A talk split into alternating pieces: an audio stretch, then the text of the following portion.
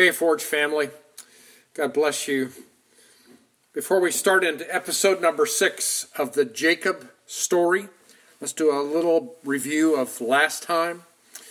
If you recall, Jacob has arrived on his 400 mile journey from Beersheba in Canaan to Haran, up in northern Syria, kind of tucked up close to the modern day Turkish border.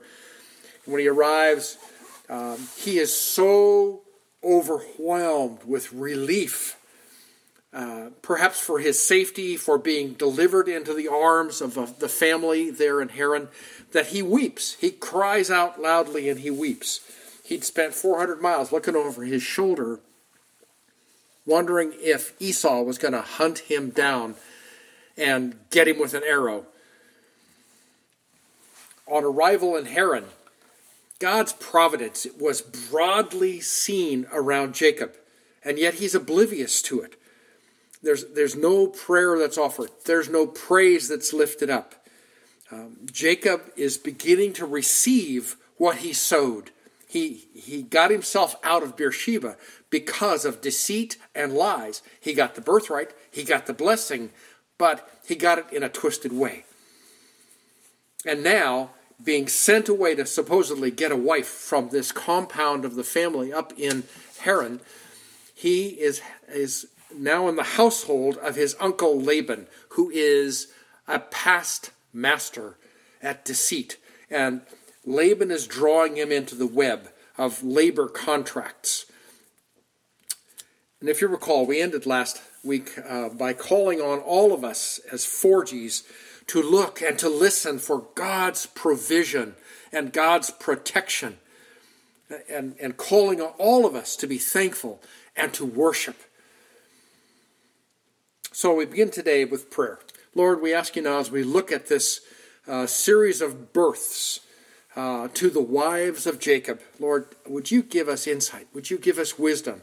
This is not just a genealogical layout and how we got the 12 tribes of Israel.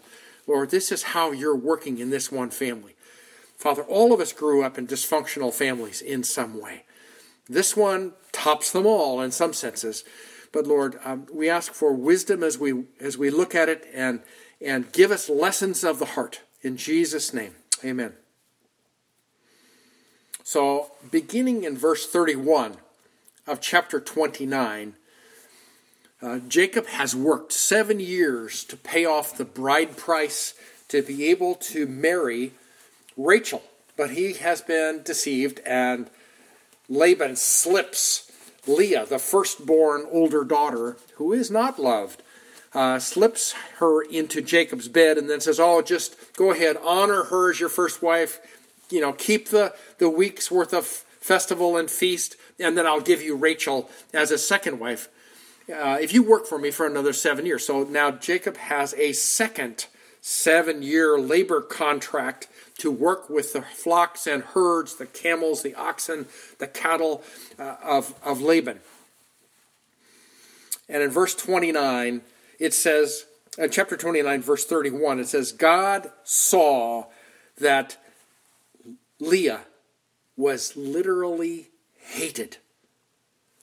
Jacob couldn't stand her. He loved Rachel. He wanted Rachel. See, his plan was, I'm going to I'm to get Rachel for my wife, and I'm going to build a family around Rachel, and I'm going to build a legacy because Rachel's going to have children.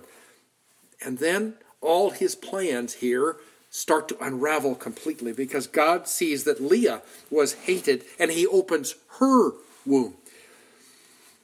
And the text continues and says Rachel was barren, so she's she falls in line just like Sarah, just like Rebecca, where you know the the children that God gives are His gift in His time. Leah begins to conceive, and quickly she gives birth, quickly, perhaps a child a year. She gives birth to Reuben, and his name means see, a son. You know, and, and the way to read that is the Lord has seen my misery. Now my husband will love me. Uh, Leah is crying out, you know, and there's this bitterness that's mixed with this forlorn hope. A man named Sarna uh, Jewish guy who writes in the Torah commentary has some great insight into the, some of this wordplay back and forth and how these names of the sons of Leah and Rachel are, are fabricated. The second son is named Simeon, and it's because the Lord heard that Leah was hated. You know, she, you know, the, the, the word Shema, you know, to hear, is, is the root of Simeon. And so, again, Leah is attributing the fact that the Lord has heard my plight. He has heard and he has seen, and, and she, he's given me another son. So Reuben and now Simeon, and then thirdly, Levi is born. Now, this time, my husband will be attached to me. You see, there's that, that longing to be included, to be loved, to be honored as the first wife, which she was first married, but she certainly wasn't wife number one in the heart of, of Jacob. And then lastly, here in this cycle, it says Judah was born.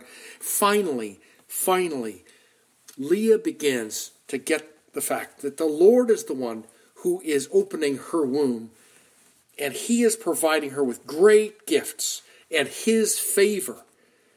And so finally, she responds in praise, and she names her son Judah. I will praise the Lord If you remember Psalm 127, verse 3 says, Behold, children are a gift or a legacy from the Lord. And here again, it is the Lord who's, who's compensating Leah. She's hated by Jacob, and yet she's the one who conceives over and over again.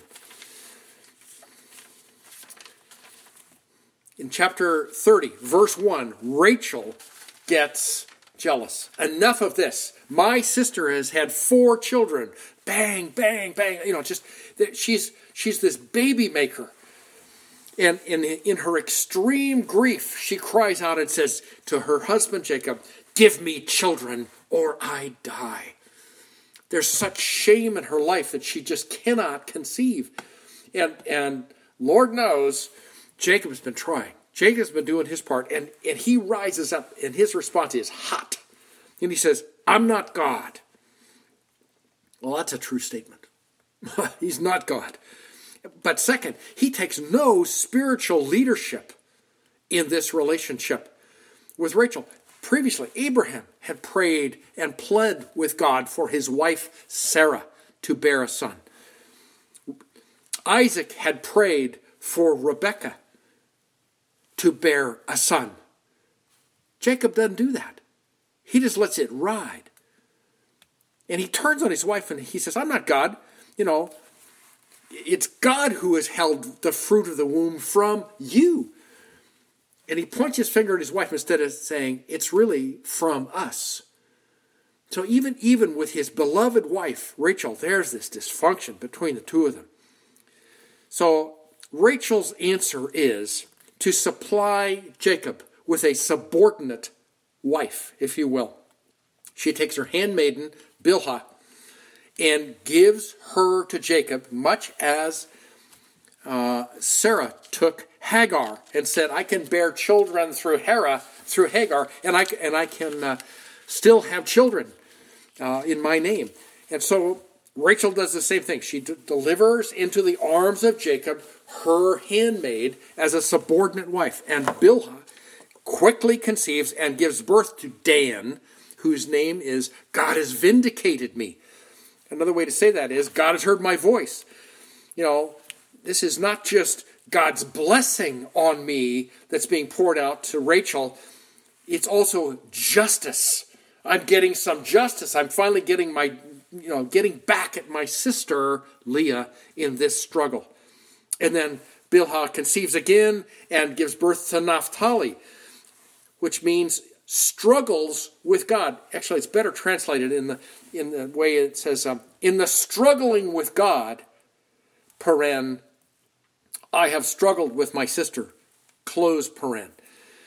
You know, all this this uh, this shift, okay, has taken place inside of Leah, and she finally ends up worshiping God giving thanks to God when Judah's born. But uh, Rachel is still just hard as nails. And so finally, when Naphtali is born, she recognizes this is a struggle that I'm having with God. And it, it bears also on the struggle I'm having with my sister. Now, at the same time, uh, realize there are there are uh, there's three people now that are sharing the bed of Jacob.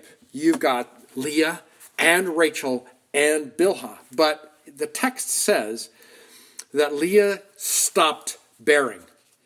And Rachel jumps in to take advantage of this gap in, in uh, the capacity of her sister to bear children, and she delivers Bilhah into the bed, if you will, of Jacob.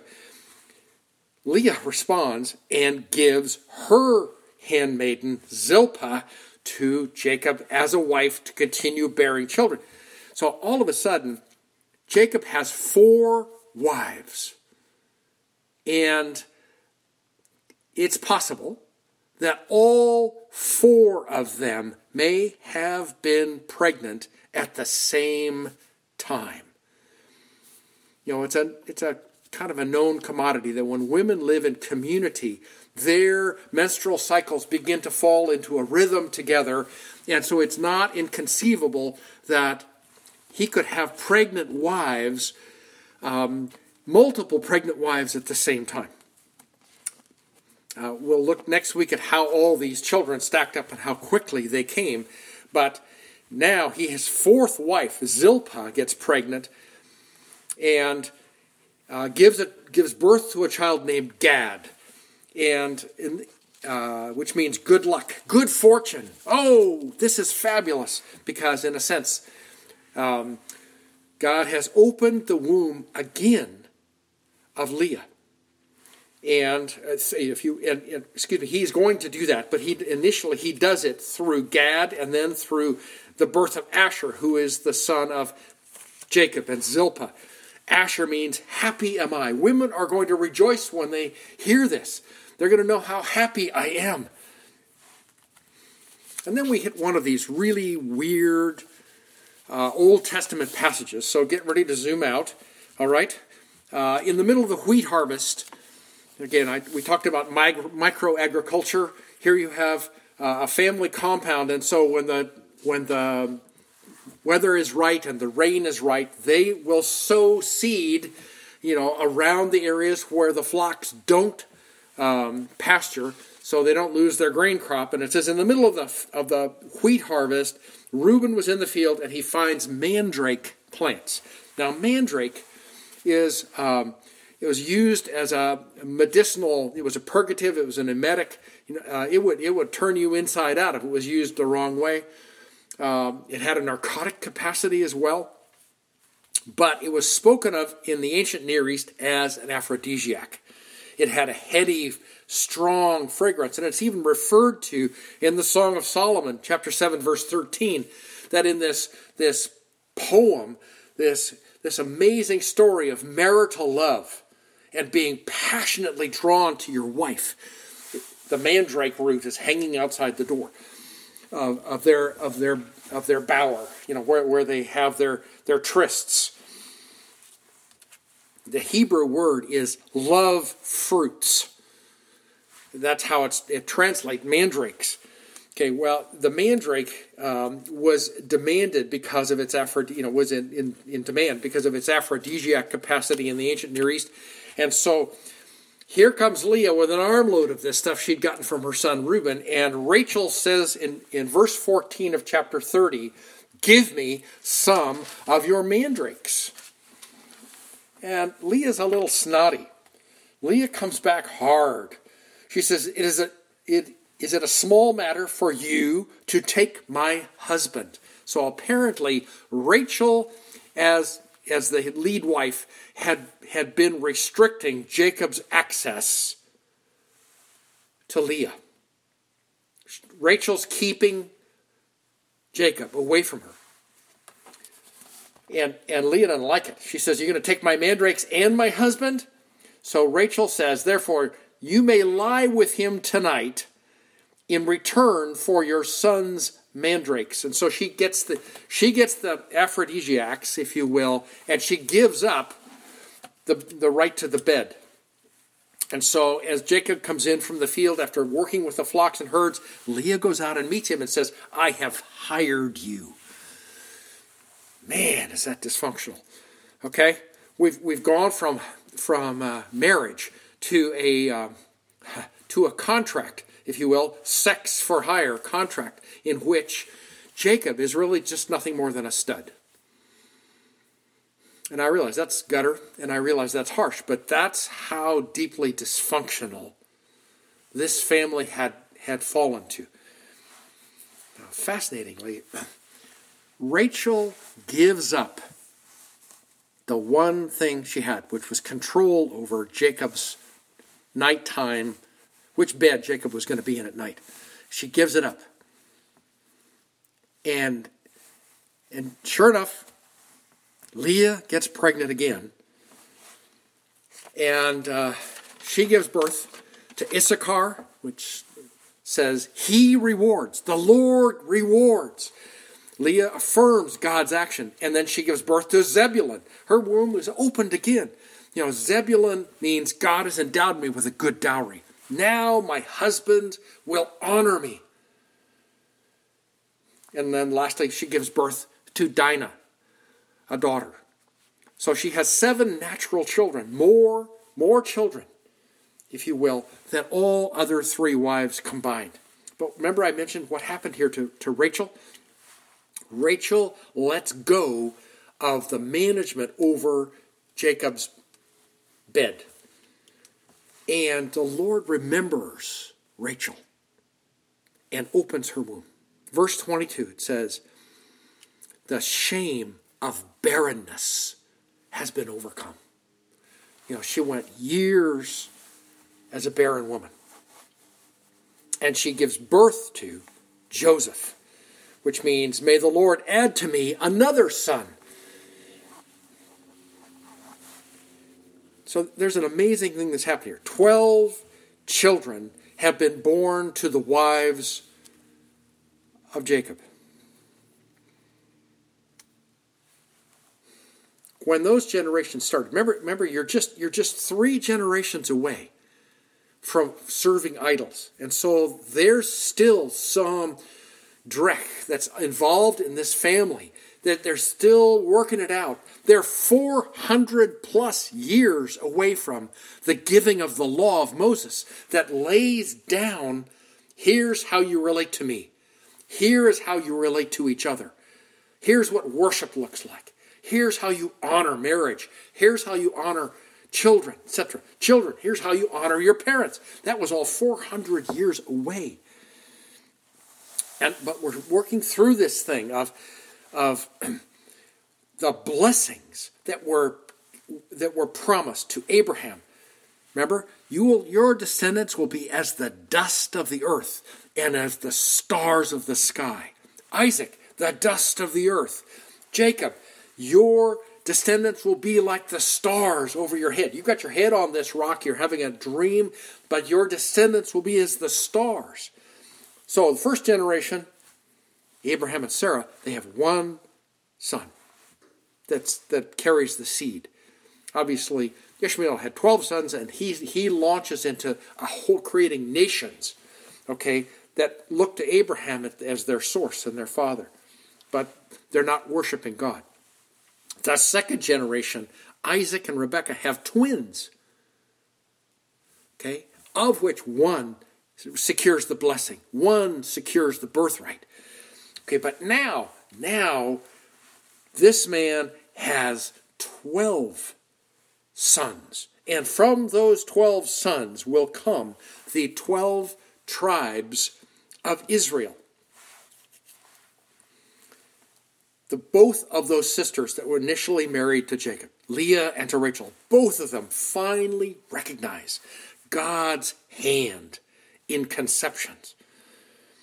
Now, it got all tangled up with shameful competition and rivalry, and that's going to get played out in tribalism and in really wounding, murderous behavior later on in the history of the nation of Israel and then the split kingdom of Judah and Israel. But from Leah will descend kingly lines.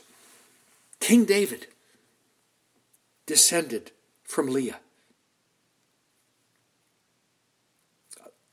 From Rachel comes King Saul and Jeroboam you know, of from Leah came someone who killed lions. That was David. From Rachel comes someone who kills lion, killed a lion. That was Samson. From Leah comes conquerors. Moses over, overwhelmed Israel. Excuse me, overwhelmed Egypt and led the people of Israel out in out into the lands. And and King David over eh, was a conqueror. He conquered nations around him. From Rachel comes Joshua, who led the people of Israel in conquering the, the Canaanite lands and, and beyond that to establish a homeland. And King Saul was descended from Rachel, and he conquered nations. Interestingly enough, you know, in one of the, the Hebrew, uh, the Jewish uh, commentaries, it talks about the fact that to the descendants of Leah were given two nights of judgment. One was the judgment on Pharaoh and the loss, you know, it was the, the night of the passing of the angel of the Lord, the angel of death. And then uh, at the time of Hezekiah, um, there's the night in which Sennacherib comes and lays siege to Jerusalem and uh, the angel of the Lord passes over that that Assyrian army, and and the 180,000 wake up dead in the morning. From the descendants of Rachel come two nights. Gideon wages warfare against the Midianites in with his 300 men who surround the the Midianite camp and and strike them into terror by blowing the trumpet and, and taking the pitcher off of the, the torches, and, and they fall into chaos and destroy themselves. And then the second night was when King Ahasuerus could not sleep, and he called for the records to be read to him. And in it was the, the statement that Mordecai had discovered a plot and kept the king safe. And so, you know, these this flow through Hebrew scripture there's the sense that the Lord is at work in these lines that descend from Leah and descend from Rachel in very similar ways. From the hated, unloved Leah, the seed passes to Judah, and from Judah to David, and from David to Jesus.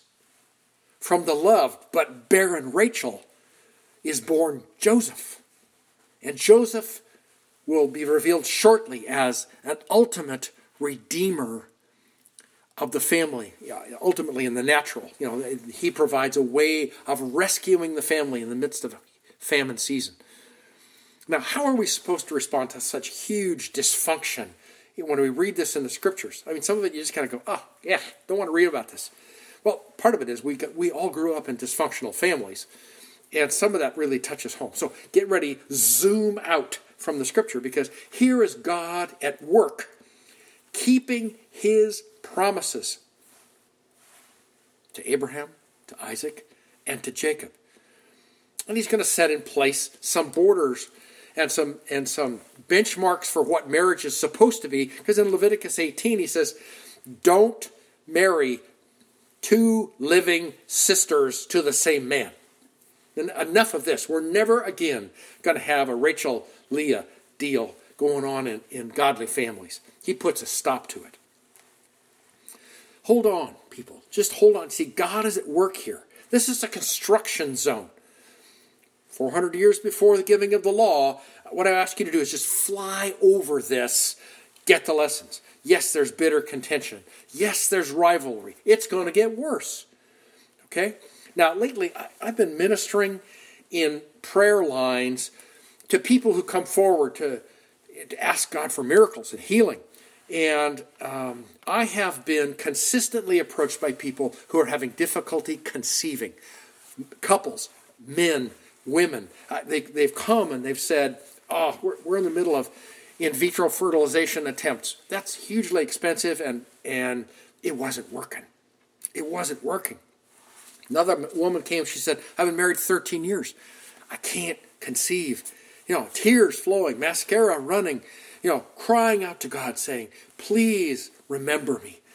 Not, and it called to my mind early in, in my marriage to Janice. Uh, we decided to, you know, a couple of years into our marriage, we decided to start family, start to pray, ask God for, for babies. And months and months and months and months passed. We were living with a calendar, we were living with a thermometer. We, we had no baby. And, and there were some emotional struggles in that. It was a hard physical time as well. And, and it, it dawned on us that Jan's mother took seven years to conceive. And Jan's aunt on her dad's side was 13 years to conceive a child. And so you know, we were going, oh God, not seven, not 13. Please hear our, hear our cry. And he heard us. And we were able to have a child named Ben. Okay, but my heart goes out to those of you and to those who are in the hearing of this podcast who are waiting for God to open the womb.